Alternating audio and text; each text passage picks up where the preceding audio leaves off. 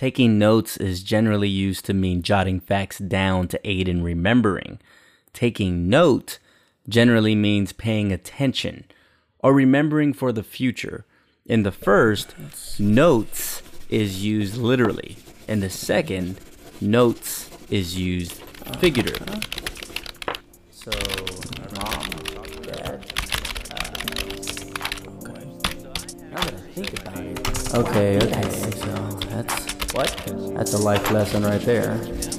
So your favorite restaurant is Chili. Okay, I'm convinced. Write that down. I just need to stick with my power tools. So, getting a feel for it. I mean, everyone has a choice. It's my choice. I have free will. I can go this way. I can go that way. I mean, absolutely. I want to learn how to do sound. Or I can just help you roll up some cables.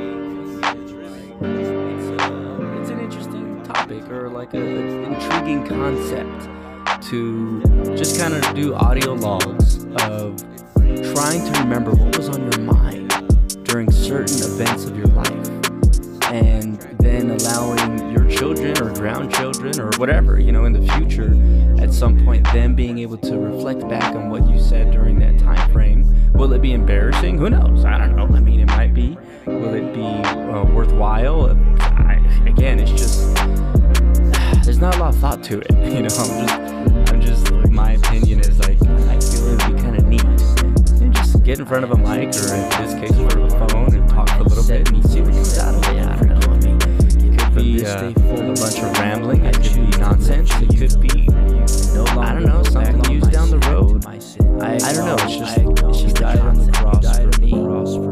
i'm sure nobody cares but that's not why i'm doing this. You know again it's just an idea of like it's almost like i'm proving to myself as i remember that i have i've been taking note